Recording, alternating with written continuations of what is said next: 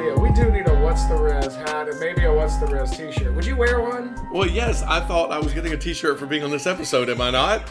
Well, we're not Ah. quite there yet. Maybe if we finally get that merchandising deal worked out. I mean, I, I'll bet we could even get one with like Jordan Peterson riding a lobster, wearing our What's the Res hat as the emblem on a t shirt. Wouldn't that be awesome? I think it'd be great. I have a number of uh, friends who are T-shirt printers and um, advertising product specialist. I'm sure I could work out some deal with someone on some great Oh. T-shirts.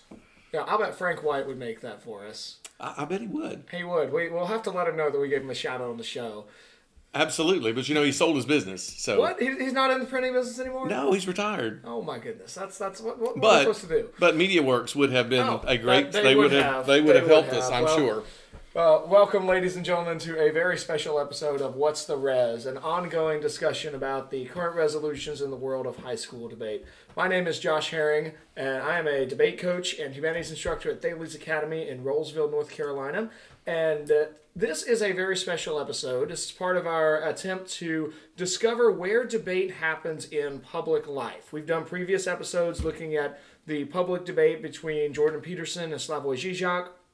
We've looked at uh, viewpoint discrimination in terms of debate at Cornell University. And uh, do keep an eye out for our coming episodes on the Democratic presidential nominee debates, doing analysis and commentary after those debates are concluded. We're going to try very hard not to predict anything that might happen at those because that, that kind of prediction never goes well. But today we're going to look at debate in a uh, specifically different region, and that's looking at a section of American religious life. And I am thrilled to be able to welcome my dad onto the show, Dr. Philip Herring. He finished his doctorate in education from Southeastern Baptist Theological Seminary in 2016, 2017. 2018. 2018. I'm sorry, 2018. He is the Minister of Education at First Baptist Church of Norfolk in Norfolk, Virginia. He is also, uh, currently, as of this recording at least, and hopefully ongoing into the future, a member of the Executive Committee of the Southern Baptist Convention, which makes him a, a resident expert on the Southern Baptist Convention. And today, our topic is debate in the, the life of the Southern Baptist Convention. And uh, I'm going to refer to him as Dad for the remainder of this show, but Dr. Herring is going to help us uh, to understand just what happens with Southern Baptist and debate, and why is debate so important for the way the Southern Baptist Convention operates and has evolved into its current iteration in American life. Dad, welcome to the show. Thank you, Josh. I appreciate that introduction and good to be with you today. Ah, so glad you could join us. Well, uh, I suspect that most of our listeners, uh, hopefully a, a few will tune in because they recognize your name, but most of our listeners are uh, are probably outside of the Baptist world, and sometimes the Baptist world is a little strange. Could could you help us with a, a just a very brief uh, introduction to what, what what should people know about Southern Baptist life, and what is this thing called the Southern Baptist Convention? Well, the Southern Baptist Convention is a coalition or a, uh, a voluntary, voluntarily organized group of churches who choose to participate together for the purpose of missions. Uh, maybe one of the unique things about Southern Baptist uh, for some of your listeners would be that Southern Baptist churches are autonomous churches or they're self governed or self ruled. Uh, so, as opposed to the Catholic Church or even Methodist or Episcopal churches that have more of a hierarchical structure where there is a bishop or superintendent that oversees groups of churches and where there is a centralized um, uh, leadership uh, to a convention of churches or a group of churches, a denomination. Uh, Southern Baptists uh, are this convention of churches, but they choose to voluntarily cooperate with one another, primarily for the purpose of missions, uh, for the purpose of the spread of the gospel around the world. Southern Baptists came to determine years ago that they could probably do more together in that arena than they could each working independently. And those, that, that same uh, organization is also they're they're also part of establishing four, five, six denominational seminaries as well. Is that is that also part of the Southern Baptist Convention? That is correct. Uh, Southern Baptists uh, do choose, to, again, their cooperation and working together uh, in terms of their uh, pooling their funding for missions. That includes six uh, theological seminaries that are spread out across the country. That's uh, that, that's really helpful, and uh, we're, we're both, of course, graduates of those institutions. I'm over at Southeastern Baptist Theological Seminary in Wake Forest, North Carolina. And uh, Dad, where, where where did you go to seminary once upon a time? I went to seminary at New Orleans Baptist Theological Seminary in New Orleans, and so I'm a graduate of that institution with my master's in divinity degree. And then pursued my doctorate in education at Southeastern Baptist Theological Seminary. Well, as uh, Dr. Akin might say, you came over to the right seminary by the time you were ready to look for that terminal degree. I mean, Dr. Akin would be very happy about that. Yes, he would. Well, uh, let, us get back on, on track. Uh, so, uh, debate seems to play a particular role in, in Southern Baptist life, but and I think that, that primarily happens at the annual convention. Uh, now, that convention is made up of representatives or messengers sent from each of those different denominations. You mentioned a moment ago that there's a, a unique authority structure within Southern Baptist life where each Southern Baptist church is autonomous. We don't have a, a bishop system like other uh, religious groups do. But so, does that sort of equality within the, these different churches that are all sending messengers, does that sort of equality lend itself well towards debate in, in at the Southern Baptist Convention? It does. When the uh, convention gathers, there are two days a year that uh, the convention is in session uh, in June, uh, the second week of June each year. We gather at uh, uh, an assigned or a, a, decided location years in advance. this year it'll be in Birmingham, Alabama, in second week of June when we gather at the convention, uh, there are a number of decisions that are made at the convention, and then there are a number of uh, resolutions that will be brought up, they'll be voted on, that give Southern Baptists an opportunity to speak into the culture issues of our day. As uh, regarding your question, uh, there is a sense of equality because it's not that a larger church has so many more messengers than a smaller church. Uh, there is this sense of uh, equality, where each church has the opportunity to have representation at the convention. Uh, and there is a freedom to speak at the convention. There is a, an organized structure at some of the business sessions. There are public microphones that are able to be recognized, and a, a, messenger from any church in the Southern Baptist Convention, if time allows, will have an opportunity to speak to a particular issue of their concern, again, given time restraints. Well, let's let's walk through some of those particulars because, of course, the uh, each year the convention publishes a schedule, so everyone knows when those business sessions that you mentioned are, are happening. And I remember the, uh, the the two conventions that I've been able to attend. Those business sessions were, at least in my mind, the most interesting part of the of the convention because you never quite know what's going to happen.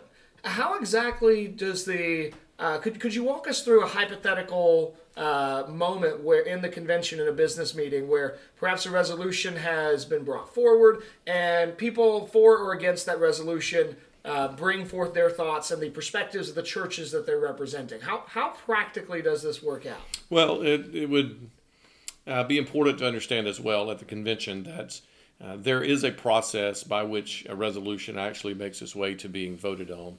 Uh, there will be a section or time assigned in the business session where uh, messengers are allowed to uh, propose um, actions that they would like for the convention to take. And sometimes those are in the form of a resolution. Uh, there are other actions that they could take. A messenger could come to the mic and suggest that we have these six seminaries, but uh, one of them is struggling, and they could say, We would recommend that we close down this particular seminary and we consolidate with another. We have five seminaries, just again, hypothetically speaking, someone could make that recommendation. Uh, that would first have to be voted on on the floor of the convention uh, in terms of whether we would even receive that to be considered. At that point, if it were accepted that we would consider that um, recommendation to study that or to make some determination of future action, that uh, information would be um, passed on to the executive committee, of which I'm a part, and there are 88 uh, executive committee members or trustees for the Southern Baptist Convention. And it would be assigned to a particular committee there to begin examining that issue to determine if it was a legitimate concern, if it was a real need. And if action were to be taken, then it would return to the convention the next year uh, as an item that was being brought from the executive committee back to the convention. Then a member of the convention uh, or members of the convention would vote on that. But a part of that process would be some debate over the issue. And so there would be time allotted for discussion of this particular issue. Uh, at that point, there would be individuals who would know that they wanted to speak to or for or against this particular issue. They would be allotted uh, really just a matter of a couple of minutes, probably. Mm. So it's going to be very short. Um, but there effort is going to be to persuade uh, 12, 15, 20, 25,000 messengers, depending on how many people are at the convention, to vote in favor of or against whatever this particular action or resolution may be. So uh, it's important that someone be able to speak, be articulate, uh, to be uh, logical, to make sense, uh, to be persuasive in their speech. Uh, and it does matter how a person represents themselves, how they speak for or against an issue. Now, have you, and you've been to many conventions over the years, I know. Have you seen uh, moments where uh, you might have thought you thought that the convention was going one way, but then there was that mo- there was a brief speech given at such a microphone that really seemed to either sway the convention or open up a wider space for the alternate view that ultimately uh, really kind of rose to a bit more prominence in the convention's thought. Have you have you seen any such moments? Well, the, the most recent one that comes to mind for me was last year's convention. Uh, the committee who has responsibility for the program at the convention for who will speak or different preachers or music or different things that'll be on the program that group that group made um, the decision to make an invitation extend an invitation or respond actually to an invitation to mike pence vice president mike pence and that was a most divisive issue on the floor of the convention it seemed to be divided across um, generational lines um, but there were some people who felt very strongly that uh, that was a wonderful opportunity to hear from the Vice President of the United States. There were others who were very opposed to that. And there were moments on the floor of the convention that was a um, element of the program that had to be voted on at the beginning of the convention that he would be allowed to speak. So consequently, he was allowed to speak at the convention, but it was a divisive moment. Uh, however, the majority of the convention did vote in favor of moving forward with that um, part of our program. And uh, so the convention spoke, and people responded to that, and we moved on with the convention. That's also a really great example of some of the ways in which the Southern Baptist policy or governmental structure reflects the ongoing tension in Baptist life that comes way back from 500 years ago with the uh, really the disagreement within the mainstream view that church and state ought to work hand in hand. And really, the the, uh, the Anabaptist movement was one of the first religious movements to say, no, the state can do whatever it wants, but we as we Anabaptists, we're going to do what we believe Scripture calls us to do. And really, that that I found that I, I watched that uh, that moment in the convention with a lot of interest last summer because that really was a great place to see. You had a lot of folks who said, "Oh, we should welcome a mem- a high-ranking member of the government who seems favorable to the Southern Baptist causes." While others really saw that as a cheap political stunt and a way of uh, already softly lo- softly moving towards the 2020 presidential election. Right, because there there certainly would be some that have great anxiety about appearing to be endorsing any political candidate. Mm-hmm. And so there were many there who felt like the presence of any political candidate was um, a tacit endorsement of that individual or that party. So the kind of the moment you're describing is one where representatives of 44,000 churches are gathered and any one of these representatives can stand and by following the proper procedure has the opportunity to persuade the entire body towards what he believes to be the right course of action. That is correct. Again, with limitations, uh, we do operate by Robert's Rules of Order, and so we adopt at the beginning of the convention a schedule uh, of all of the events that will happen at the convention. And so there are time restraints at each one of these business sessions. So no one's going to get up and preach a sermon. I mean, there, again, there will be uh, well, there are sermons preached, but not at the microphone for business sessions. So during during the business session, uh, you know, a person is going to be limited again to a minute, maybe a minute and a half, uh, in terms of their opportunity to speak to a particular motion or to speak to a resolution that is being brought forth to the convention. So much of that seems to parallel what we see in competitive debate a lot, where there are certain conventions, there are certain procedures that are followed for particular reasons. Uh, one such event is a congressional debate that also follows Robert's Rules of Order and is governed by the presiding officer, who's overseen by the parliamentarian. Uh, and, and really, that parliamentarian and the presiding officer become uh, they are crucial to a good congressional debate when you have a bad PO, uh, sometimes the Congress members tend to kind of run the ship rather than uh, fulfilling their correct roles. Does the does the uh, convention parliamentarian play an important role in, in overseeing this whole procedure? He does. Uh, the convention is presided by the president, uh, the elected president of the convention. So. Um, it will be one of the messengers is elected to be the president of the convention each year. Uh, typically, that's a pastor. It does not have to be a pastor, but typically it is a pastor. And so, generally, these are people who have some experience overseeing some kind of business meetings that in churches or church conferences. Uh, however, this is on a grand scale. Again, this is tens of thousands of people that are gathered together. And it's a large platform and uh, would be a very uncomfortable thing to be responsible for without a parliamentarian. So, uh, Barry McCarty has been the uh, parliamentarian for the convention for uh, more than a decade. I'm not sure how long he's done that. He's a professor at Southwestern Seminary, but he just, this is his specialty, it seems. And he is always on the stage during the business session. He stands just a few feet behind the uh, presiding officer or the president. And if there is a question about the correct procedure, it is his responsibility to know what is in order, what's out of order, what's the next step to do. And he will just step aside, or the president will step aside and confer with him, but he will advise him on what is appropriate or the next step. And that really becomes a key part of like any debate, keeping the whole thing running on time.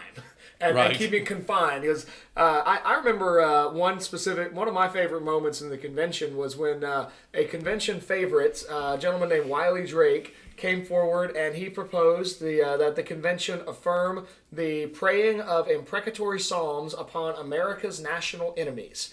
And for those who are, may not be familiar with those, the imprecatory psalms are poems in the Old Testament that are particularly focused on asking God to specifically punish Israel's national enemies.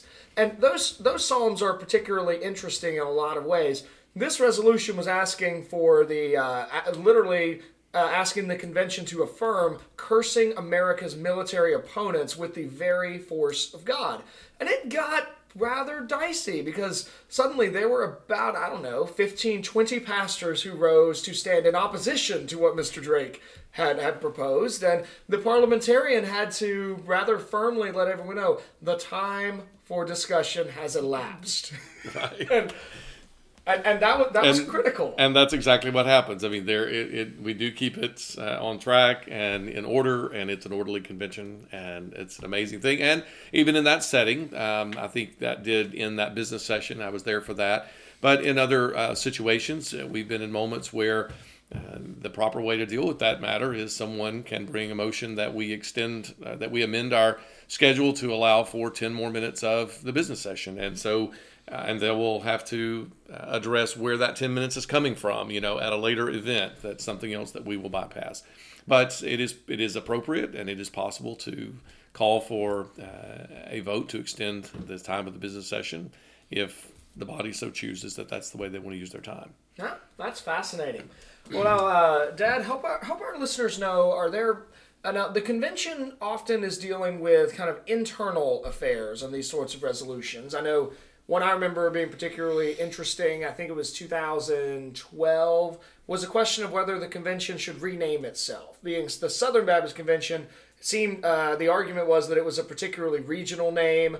Uh, I, I, remember the uh, Global Baptist was a contender, and Great Commission Baptist was another contender. Was that New Orleans? That was New Orleans. Okay. Yep, we were there together. we were. Uh, that was that was uh, I remember we, we had quite a lot of fun. Kind of like you showed me some fun parts of the French Quarter as well. We had beignets at Cafe du Monde, I think. We did, we did. That that uh, for any Southern Baptist listening, uh, hopefully you know the name Cafe du Monde and its place in Southern Baptist legend as the the birthplace of the conservative resurgence and the place for some of the best chicory coffee you will ever taste. So, and not being a coffee drinker, I would not know that, but I'll it, take your word for it. It was as dark and as bitter as Friedrich Nietzsche's soul. I mean, it was good coffee. But be that as it may, uh, they. Uh, I had a point there, and I don't quite remember what it was. The changing of the name of the convention. That's right. Thank you. So uh, we were looking. That was more of an internal concern. Does the Southern Baptist Convention ever uh, look uh, ever use this debate process to really address kind of uh, sort of political concerns or activist concerns, ways to use, even if it can't directly act, even to indicate this is the view of the Southern Baptist Convention. We affirm this or we negate that. Yes, yes. The answer to that is absolutely yes. Um, one of the things that I didn't mention earlier, I said that Southern Baptists use um, their joint funding or they pool their resources uh, voluntarily for the purpose of missions. Um, and that is true both uh, domestically here in the United States or North America and uh, around the world. We also do that for the purpose of seminary education, but there is another entity that Southern Baptists support, and it's called the Ethics and Religious Liberties Commission, headed by Dr. Russell Moore. That entity has the responsibility for really being the public voice for Southern Baptists uh, in the culture. And so, a part of the uh, ERLC's role, and I don't know if they would say this in this official way or not, but is um, somewhat that of a lobbyist in the sense that um, folks at the ERLC do uh, have relationships with uh, members of Congress and the Senate uh, for the purpose of representing Southern Baptist voices and opinions on issues uh, that we believe uh, the Bible speaks to directly and that we believe matter to our culture. One of those, and probably most well known for many people uh, where Southern Baptists would be concerned, would just be our advocacy for life. Mm-hmm. And so, um, yes, in this sense, there will generally be resolutions that are, have been prepared. Uh, they've usually been recommended at one convention. They've been studied or examined by uh, members of the executive committee, uh, and some wording of a resolution has been carefully crafted and formed and then brought as an action step for the convention to be able to pass a resolution affirming or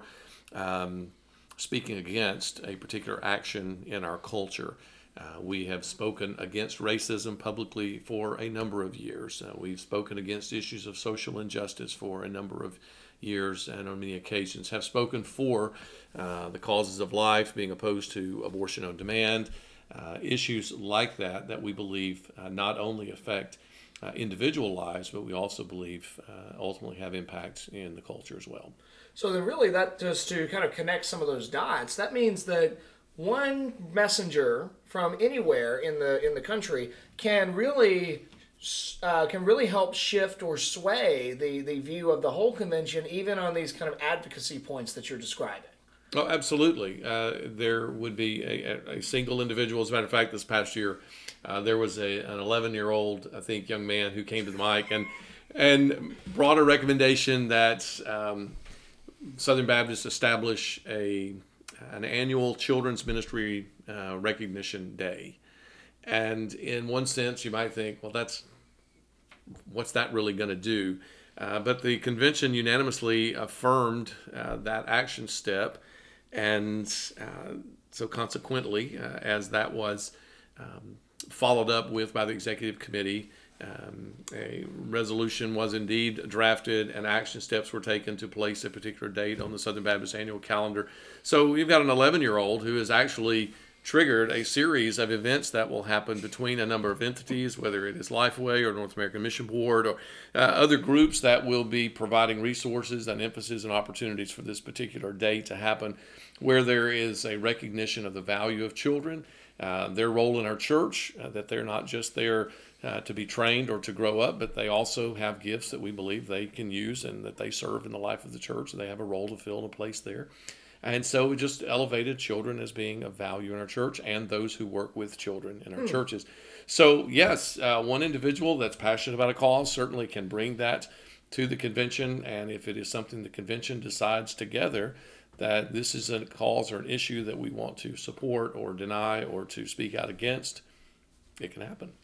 Now, one of the things that I think is I find fascinating about the Southern Baptist Convention, and in full disclosure to our, our listeners, I am a, a uh, lifelong Southern Baptist by both uh, conviction and, and, and family heritage. But that being said, one of the things I find fascinating about us as a group, and has also fascinated uh, multiple sociologists and scholars of religion in America, is the uh, the polarity and the ongoing tension between a sort of democratic impulse and a sort of aristocratic impulse in Southern Baptist life.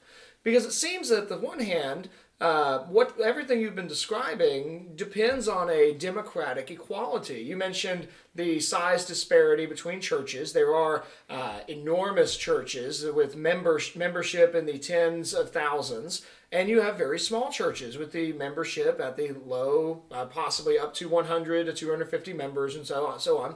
There's a parity and equality between those. But at the same time, we have these long-standing institutions, these six seminaries that are headed by presidents, and uh, those presidents, in addition, pastors of the largest churches, seem to serve as, as a sort of aristocratic nobility within Southern Baptist life. So, with that as kind of background, I want to uh, frame my question this way. Uh, first, uh, would you agree with that analysis or not? And secondly, does this sort of debate allow for a democratic conversation with the aristocratic principle if that analysis holds? State that question. Yeah. Re- restate that. That was a really convoluted question. Okay. I apologize for a long. Time. The answer question. to the first part is yes. I would agree with your statement. Okay. okay. So second part. okay. Good. Uh, in that case, if we can accept that kind of metaphoric analogy, does this sort of debate at the convention allow for the democratic element of Southern Baptist life to converse with the aristocratic side of Southern Baptist life? It, it does absolutely. Um, that element is there. And, and no doubt there are people that uh, are in leadership that's uh, across the convention, obviously, that are pastors of larger churches or, or members or staff members in, in some of our larger churches. But I think that that just represents the fact that um, those individuals certainly have maybe a broader sphere of influence at times and maybe have uh, greater follower, followership and um, potentially maybe leadership giftedness is a part of that. And so you do see a number of those uh, individuals there. But I would say that uh, at the same time, there is a keen awareness that. Um, you know, your your largest of churches represent a very small percentage of all Southern Baptist churches, and there are intentional efforts made consistently to have wide representation on all trustee boards or agencies or um, our seminary trustees, those kinds of things, to make sure that our representation is not just limited to one as you used, aristocratic group of leaders, uh, but instead broadly represented. I think one of the most interesting things over the past uh, decade, I would say at least, it's been longer than that, but just my awareness, particularly in terms of Southern Baptist political life, uh, have been the very intentional efforts to make sure that our convention entities and agencies, um, uh, those boards of trustees that uh, oversee or govern those groups, are represented by a broad diversity uh, both men and women, uh, all ethnicities represented in those in those different agencies and, and groups. And so, uh, yes, the convention does allow for this coming together of these two groups of people. Um, yes, and the opportunity for uh, the smaller church to have what feels like just as equal of a voice, you know, as a much larger church. Yeah. I'm going to ask you an awkward question. Okay. And if you if you want me to at the end of this, I will happily edit this out. But I'm going to pose it anyway. Uh, since you mentioned uh, intentional efforts to uh, really diversify some of those. Um, can we call them power power positions sure. or, or positions of uh, intentional named influence or right. positions of title or maybe um, and particularly in terms of racial influence would you agree that those roles have been given in such to people in such a way that it does not decrease the quality or the effectiveness of the people in those roles meaning that people are not being given roles simply because they are of a certain ethnicity but they are being given those roles because they are highly qualified for those roles and they also help to expand the access to those positions of power across different ethnic groups. Yeah, I would agree with that. I don't think we have uh, any kind of a quota system in Southern Baptist life saying we have to fill this position with this particular race or ethnicity. So we will take someone who maybe is not as qualified, but they're qualified racially uh, I don't think that uh, really exists. But I do think there are tremendous efforts that are made to say we need to uh, have our uh, entities, uh, our agencies, our boards uh, to be reflective of who are all of Southern Baptists. if you look at the makeup of Southern Baptists across the board, and with more than 46,000 churches now, uh, that are part of the convention. It is a broad, broad mix. As a matter of fact, some of the greatest growth that's taken place in Southern Baptist life in the last decade have been in ethnic works uh, mm. that were outside of Caucasian or primarily Caucasian churches. Um, that those churches um, need to be in a place where they find equal representation. Oh, that's really exciting to hear, and that's uh, that that's really fascinating to kind of see. It's it's been fascinating to watch uh, both at conventions and also during the seminary conversations as really the as the Southern Baptist Convention kind of works to find ways to fairly represent all of those different groups while also maintaining the the character of the convention as a whole. Now, oh, I'm sorry. Do you have a No, no, no, okay. that's fine. All right.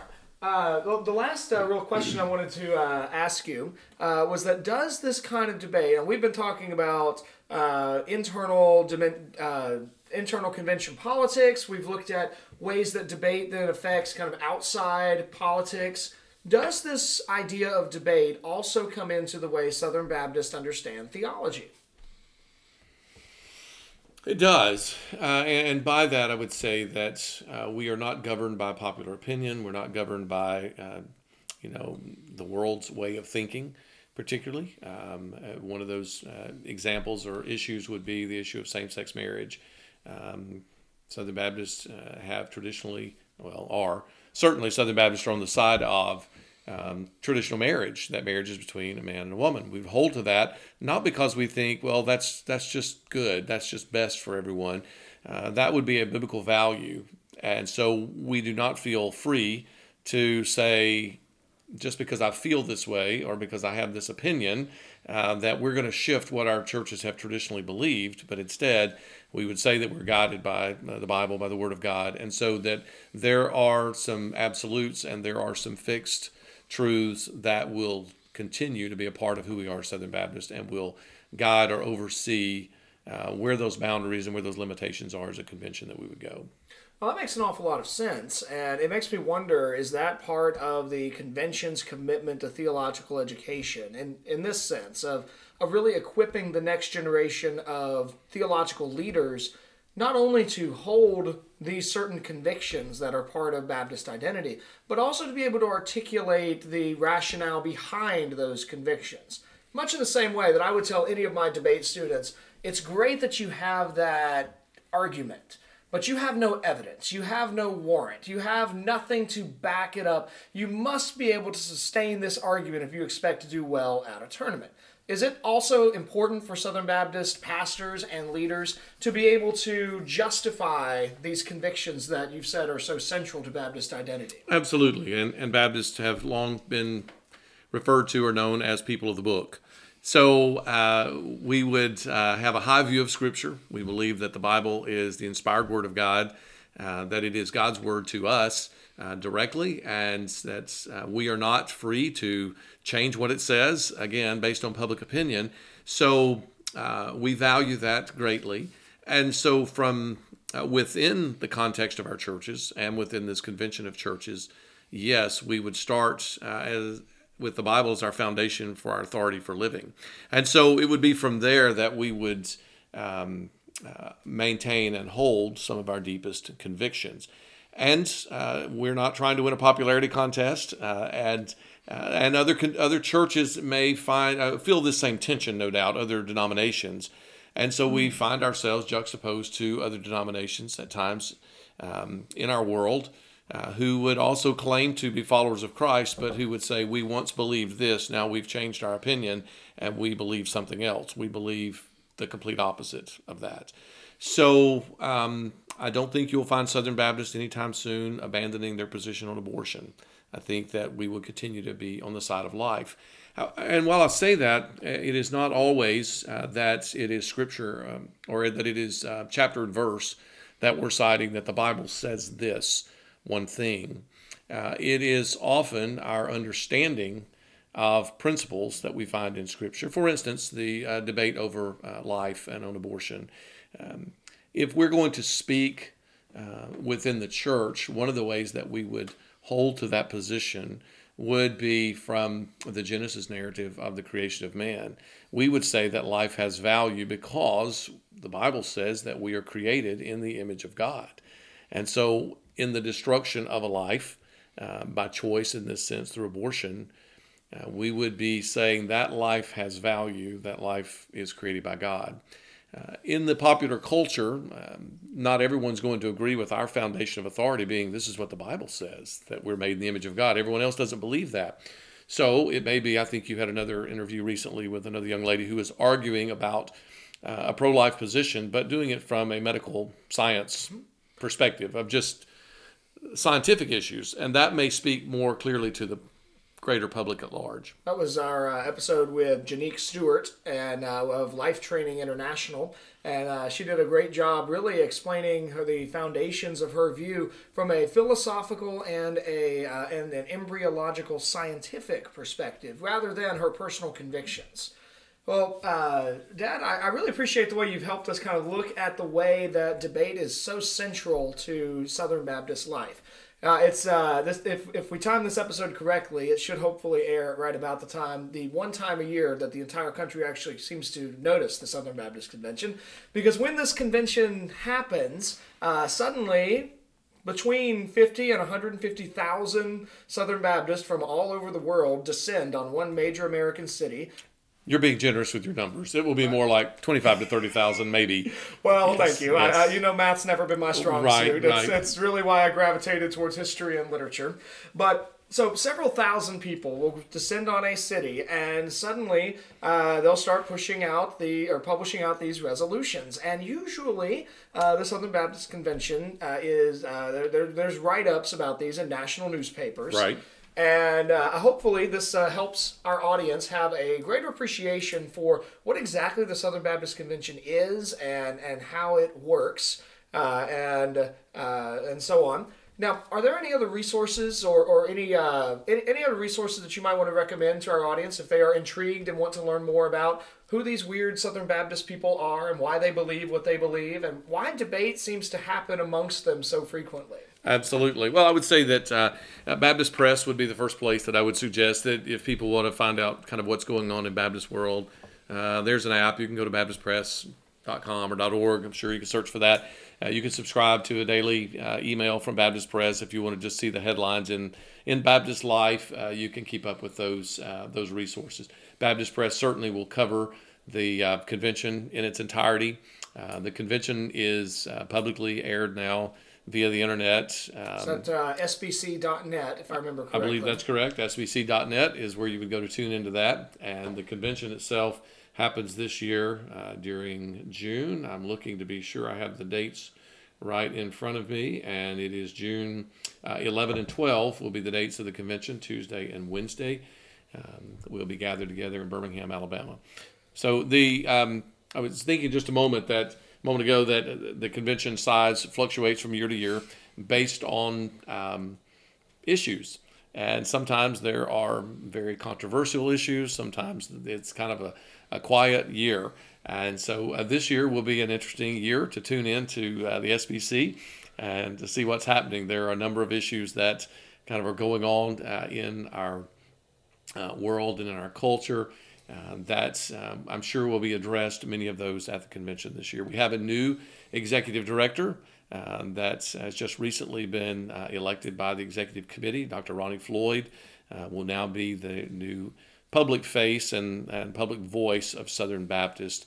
Um, the executive committee um, is the Southern Baptist Convention at work for the other 360 three days of the year when the convention is not in session. So the executive committee is the one who is tasked with the authority and the fiduciary responsibility for uh, navigating um, several hundred million dollars of uh, funds that are directed particularly toward those entities, toward the international and national missions, uh, toward the six seminaries, toward the Ethics and Religious Liberties Commission. Well, I suspect, and uh, we don't need to get into this in too much detail because that would require a whole other episode, but uh, I suspect that the convention this year will be focused on the Southern Baptist version of the hashtag MeToo movement, in large part because of the Houston Chronicle series of articles that are looking at uh, terrifyingly horrible, um, just awful uh, uncovering of details of sexual abuse among uh, within Southern Baptist churches. So I'm sure that's going to be a major topic of conversation at this year's convention. Yes, it will, and and particularly because of the very things we started this conversation with,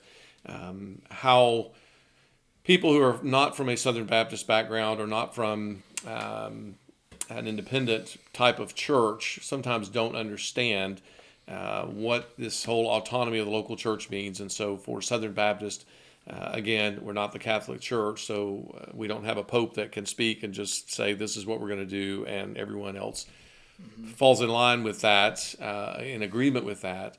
So on this particular issue, uh, there certainly have uh, this article has spoken to uh, some very painful things that have happened to individuals, not unlike um, same kinds of abuses that happen at large in our culture, in every other profession, in every other industry.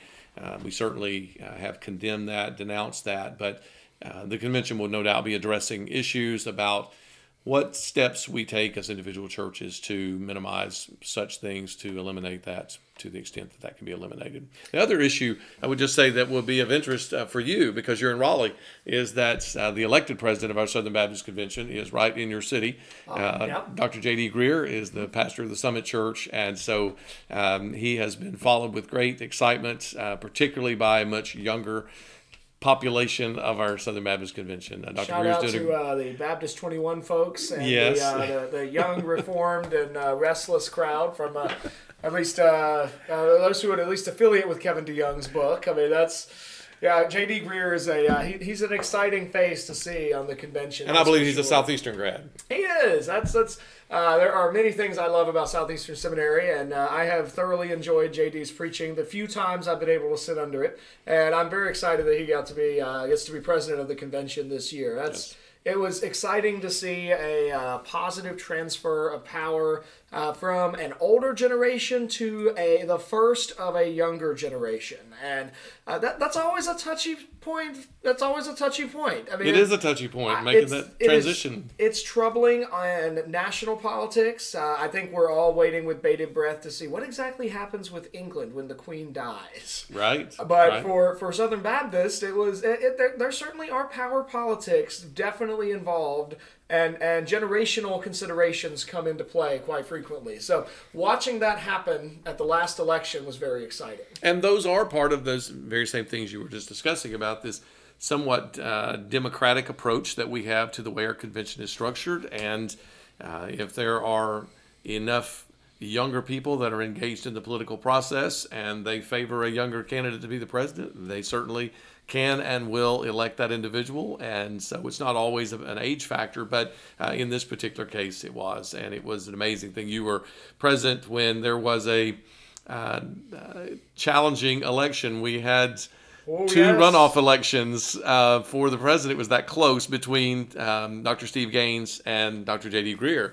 And Dr. Greear graciously asked the convention to elect Steve Gaines by acclamation, and it really allowed him to kind of step back for a couple of years, and then he subsequently was elected to be our president. So uh, it was a very gracious move on his part, and I think one that garnered him a lot of respect uh, on the parts of many uh, to. Um, not continue to press that issue for a third runoff election. oh my goodness! I'm so glad that that was that was finally settled. Well, uh, Dad, if our if our listeners want to follow you on Twitter or, send you any questions, uh, is there a good way they could contact you that you are willing to give out on the air? Oh, certainly.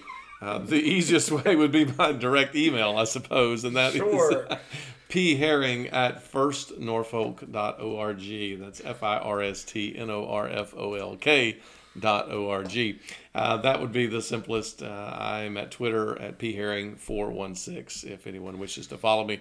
But I'm not the guru of social media, so um, that's okay. That's not my claim to fame. Oh, that's all right. There are plenty of people who are, and, and maybe social media has actually harmed us all far more. And when we're all when we all have rotten brains, you you'll be you'll have the last laugh for being less involved on social media. Can I just have one one final thought? It was just about related to debate. And I've been listening to What's the Res now since the uh, beginning episode, and oh. have thoroughly enjoyed this podcast.